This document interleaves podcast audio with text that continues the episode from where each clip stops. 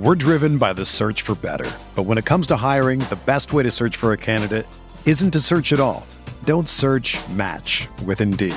Indeed is your matching and hiring platform with over 350 million global monthly visitors, according to Indeed data, and a matching engine that helps you find quality candidates fast. Ditch the busy work. Use Indeed for scheduling, screening, and messaging so you can connect with candidates faster. Leveraging over 140 million qualifications and preferences every day, Indeed's matching engine is constantly learning from your preferences, so the more you use Indeed, the better it gets. Join more than 3.5 million businesses worldwide that use Indeed to hire great talent fast. And listeners of this show will get a $75 sponsored job credit to get your jobs more visibility at Indeed.com slash BlueWire. Just go to Indeed.com slash BlueWire right now and support our show by saying that you heard about Indeed on this podcast. That's Indeed.com slash BlueWire. Terms and conditions apply. Need to hire? You need Indeed.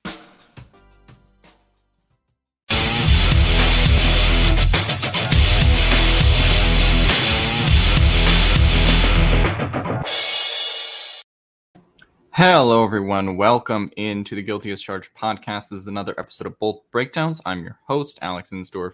Um, I did want to talk a little bit about the 2022 NFL draft that just happened, that just finished. I hope everyone had a fun time watching the draft at home. I know Steven, Tyler, and Arjun had a fantastic time going to the draft, uh, which is something I'd like to do in the future.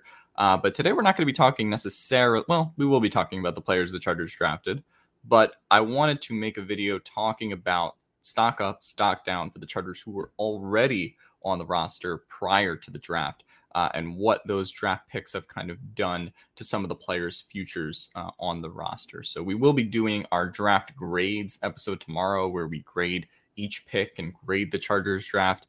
Very excited to do that. Um, I'm sure I'll show Isaiah Spiller some love as people have uh, noticed on Twitter. But uh, in the grand scheme of things, I did think the Chargers had a pretty good draft uh, and, and, filled a lot of positions of need. Specifically, the trenches, uh, I thought was a, a, really great aspect of their draft because they've never really gone that hard at addressing the trenches before on on both sides, uh, on both sides of the ball, especially when you consider the uh, Otito Ogbonnia pick uh, in the fifth round. So I think that's you know an interesting direction for them to go uh, a, a trench heavy draft. When I did expect a lot more corners, edge, high premium defensive positions to take it. So we'll talk about all of that when we do grade the draft tomorrow. Uh, but let's get to this stock up, stock down for the Chargers who were currently on the roster. Uh, and I will get to that now. Uh, let me know, of course, in the comments below what you guys think of the Chargers draft. I think that uh, I always love to hear what the fans think a little bit. Uh, and so maybe drop your grade below uh, down in the comments for what you would give the Chargers draft. But let's get to this stock up, stock down Chargers after the 2022 draft. I think when you talk about stock up, you have to talk about Michael Davis. Um, this is something that I didn't necessarily expect. Obviously, we, we've talked about Michael Davis on the show in the sense of his contract, right? He has a very cuttable contract next year. The Chargers can save something like $7 million by cutting him. They brought in JC Jackson, obviously paid him a lot of money, have Asante as sort of like that other outside corner right now. Uh, and so Michael Davis is someone whose role has kind of been in jeopardy in that standard box outside corner. And if they, if the Chargers were to have drafted Trent McDuffie, like Daniel Popper had in one of his mock drafts, or if they got a really playable corner uh, like a Coby Bryant, for example, in the third or fourth round, then I think that Michael Davis's role this year would be in jeopardy, and he would have to have a competition for that. But now Michael Davis is very clearly uh, an important member of the 2022 Chargers. He doesn't have to compete for his time in a sense. He will be ne- uh, a necessity in 2022, and people can feel about that however whatever way they want. I don't know what this means for his future in 2023, considering the contract situation. But Michael Davis has absolutely uh, made himself very important to the 2022 Chargers, especially because they didn't really take a playable premium corner uh, in the round one to four. They did end up taking Ja'Sir Taylor from from Wake Forest, so that's more of a special teams pick at this point, though, and they'll see how he develops over the years. You know, kind of a long term project a little bit there.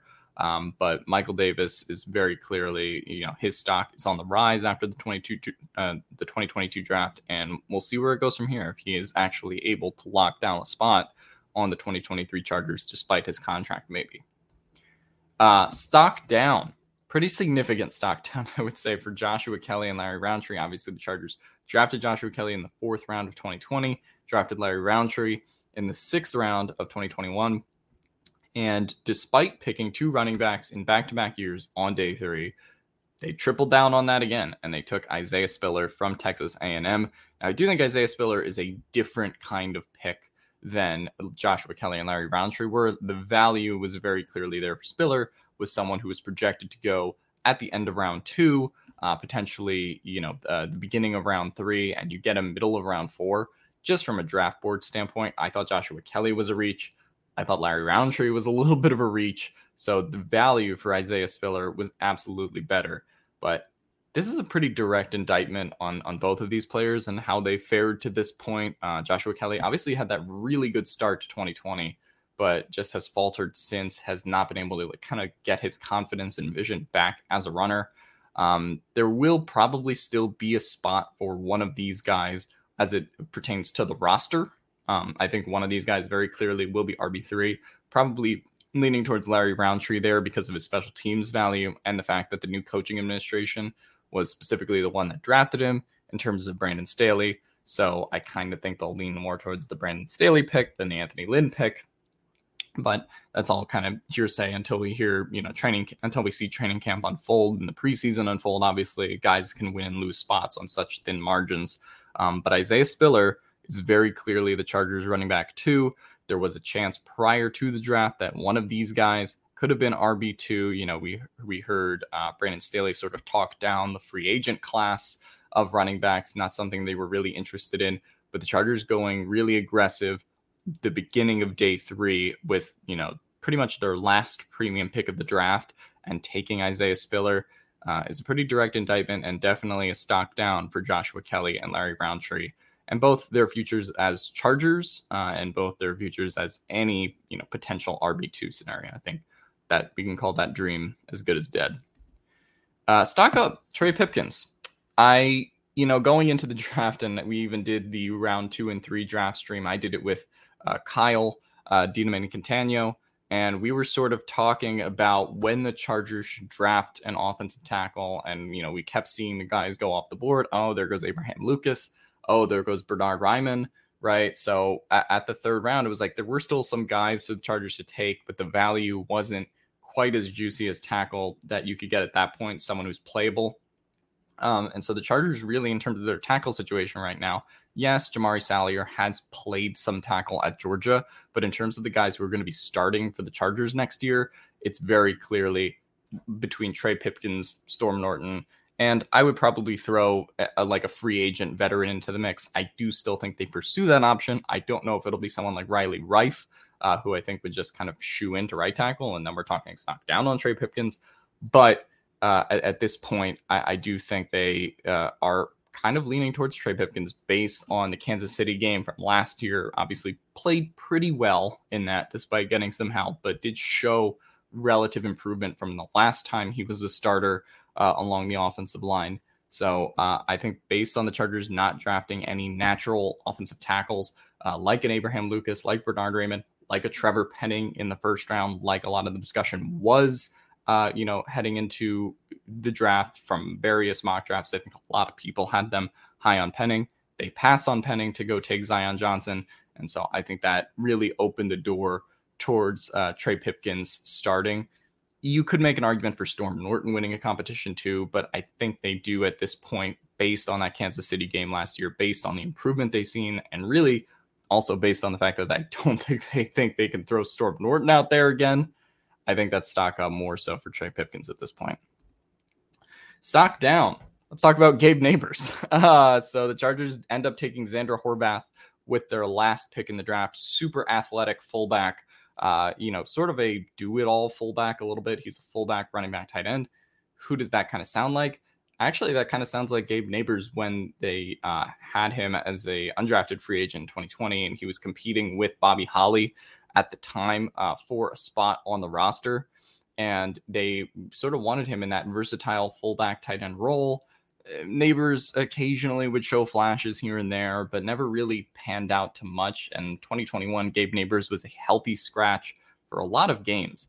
Uh, so the Chargers going with someone like Zander Horvath isn't super surprising. Um, I I did think it being you know their last pick in the draft as opposed to like an undrafted free agent like that shows the kind of urgency um, maybe they had for the position, and you know the fact that Horvath was still there was something that they like. Um, so last year they carried four tight ends, including Stephen Anderson, uh, and then one fullback, including Gabe Nabers. I think you're more likely to see three tight ends this year uh, between Gerald Everett, Donald Parham, and Tre' McKitty and then one tight, uh, one fullback or one running back slash fullback slash tight end in Zander Horvath. And I'm really curious to see how they use him as a blocker because he is a nasty blocker, um, and how they use him in the the receiving game as well. And I think he gives you a lot more versatility than Gabe Nabers, even though back in the day that was kind of Gabe Nabers' selling point. It just hadn't hadn't panned out to that point yet. Um, and let's talk about stock up. Uh, I think Chris Rumph got a huge stock up in the draft. Uh, me, Tyler, and Steven were talking endlessly about edge rusher, you know, possibilities. I think we knew that they weren't going to take an edge in the first round simply because the value wasn't there anymore after, you know, all the guys like uh, Kayvon Thibodeaux and Aidan Hutchinson and really everyone came off the board uh, for the Chargers at a edge or wide receiver position very early. So that was never a possibility by the time the Chargers got on the board at 17 and they end up taking Zion Johnson, which we all loved. Uh, but uh, I think that we did sort of say, like, okay, well, day two, day three, there's still a chance you get like an edge player, someone that could contribute, uh, maybe an uh, Eyioma Uwazurike. You can get really some guy in there that I think can contribute kind of immediately. Uh, but then obviously in round three, they decide to go with JT Woods, boost the secondary, give Derwin and Adderley some help in that secondary rotation, right? Uh, and then, of course, day three, the beginning of that, they take Isaiah Spiller. So uh, it very clearly all the edge, you know, value that there would have been dried up off the board. And so now the Chargers are in a position where you have Khalil Mack and have Joey Bosa, and that's what that's what Brandon Staley wants, right? He wants his two edge rushers at all times. But for Joey Bosa, a guy that does have some concussion problems or has had a reoccurring history of those, uh, and for Khalil Mack, who was injured for a large portion of last season, um, you're kind of betting now on Chris Rumph, Emeka Egbule, a lot of the guys that they have behind uh, those two at edge. Specifically, Chris Rumph, I think, is very clearly edge three now, uh, unless they sign somebody else. So, uh, you know, I'm a little bit hesitant to like accept this one because Chris Rumph kind of was up and down for large portions of the preseason and the season last year when he played. Had a couple good flashes, but um, I I'm a little bit hesitant to accept him in the edge three role for something that's such a premium position uh, in considering the injury histories of Joey Bosa and uh, Khalil Mack as well. But the coaching staff, by not taking an edge in this draft, I think has shown that they really believe in him uh, to be that edge three guy right now. And this is the last stock down, but I do think we have to talk about Jerry Tillery. Um, this isn't really because the Chargers drafted UCLA's uh, Otito Ogbonnia uh, in the fifth round. That, although you know, in a sense, that could kind of contribute to what we're talking about. Uh, just another defensive tackle in the fray. He's more in that nose tackle like kind of build though, so he doesn't really kick Jerry Tillery off the roster. But shortly after the draft concluded, after the Chargers did draft another defensive tackle body, the Chargers declined the fifth year option on Jerry Tillery um, and then kind of tried to do some mixed messaging where they declined the option, but then said, "Oh well, he's still in our long-term plans. We have you know big plans for Jerry Tillery this year, but you're not willing to pay 10 million for him in 2023, so kind of call bullshit there." Um, so for me, uh, I think the the loser of the weekend does kind of have to be Jerry Tillery, based on the fact that you know, he is going to start the season now that he's really like their only true pure pass rushing DT, which is a little bit of a scary sentence that just came out of my mouth, right? Obviously, you have Sebastian Joseph Day, Austin Johnson um, as your sort of tweeners in between like a nose tackle and defensive tackle. Uh, and then you have Otito Ogbonnia, who sort of slots in as your nose or the Linval Joseph replacement that people have talked about Um, but Jerry Tillery not having his fifth year option picked up, and the Chargers obviously trading with the Bears to get their sixth round pick back to have more ammunition next year. Um, uh, they're not going to be players in free agency with the limited cap space that they have next year now. But I do think, in terms of replacing Jerry Tillery, I think that's a process that's kind of already begun, uh, obviously by declining the fifth year option. And, you know, uh, he could ball out this year, but as Kyle uh, DiDomenico pointed out, new member of the GAC podcast family, uh, if he does ball out, it actually kind of makes more sense to let him walk in free agency and pick up a good compensatory pick rather than re-sign him with the somewhat limited cap space the Chargers have. Uh, so I think that'll be a very interesting thing to watch. But for 2023, for for even the immediate future, I think Jerry Tillery's future with the Chargers looks pretty murky at best, uh, and that they try to replace him probably early in the draft next year, uh, or they find some kind of value free agent option to take his place. But that is it for my stock up, stock down options on the 2022 Chargers draft. Let me know if there's any other ideas that you're thinking. Let me know how you graded the Chargers draft. Uh, let me know in the comments down below. Are there any other Chargers whose jobs are at risk as a result of the 2022 draft? So uh, that is all for today. And I. Everyone is talking about magnesium. It's all you hear about. But why? What do we know about magnesium? Well, magnesium is the number one mineral that 75% of Americans are deficient in. If you are a woman over 35, magnesium will help you rediscover balance, energy, and vitality. Magnesium supports more than 300 enzymatic reactions in your body, including those involved in hormonal balance. From functional medicine doctors to mental well being and female hormone experts, we all know that magnesium is the one mineral to improve all aspects of well being and health. But which one? Magnesium Breakthrough from Bioptimizers, the trusted choice recommended by leading experts with seven best absorbed forms of magnesium to ensure your body receives the support it needs for overall well being. Go to bioptimizers.com slash balance today and use code BALANCE10 for 10% off. Support your journey to wellness at B-I-O-P-T-I-M-I-Z-E-R-S dot com forward slash balance. Magnesium Breakthrough from Bioptimizers, your foundation to optimal health and vitality.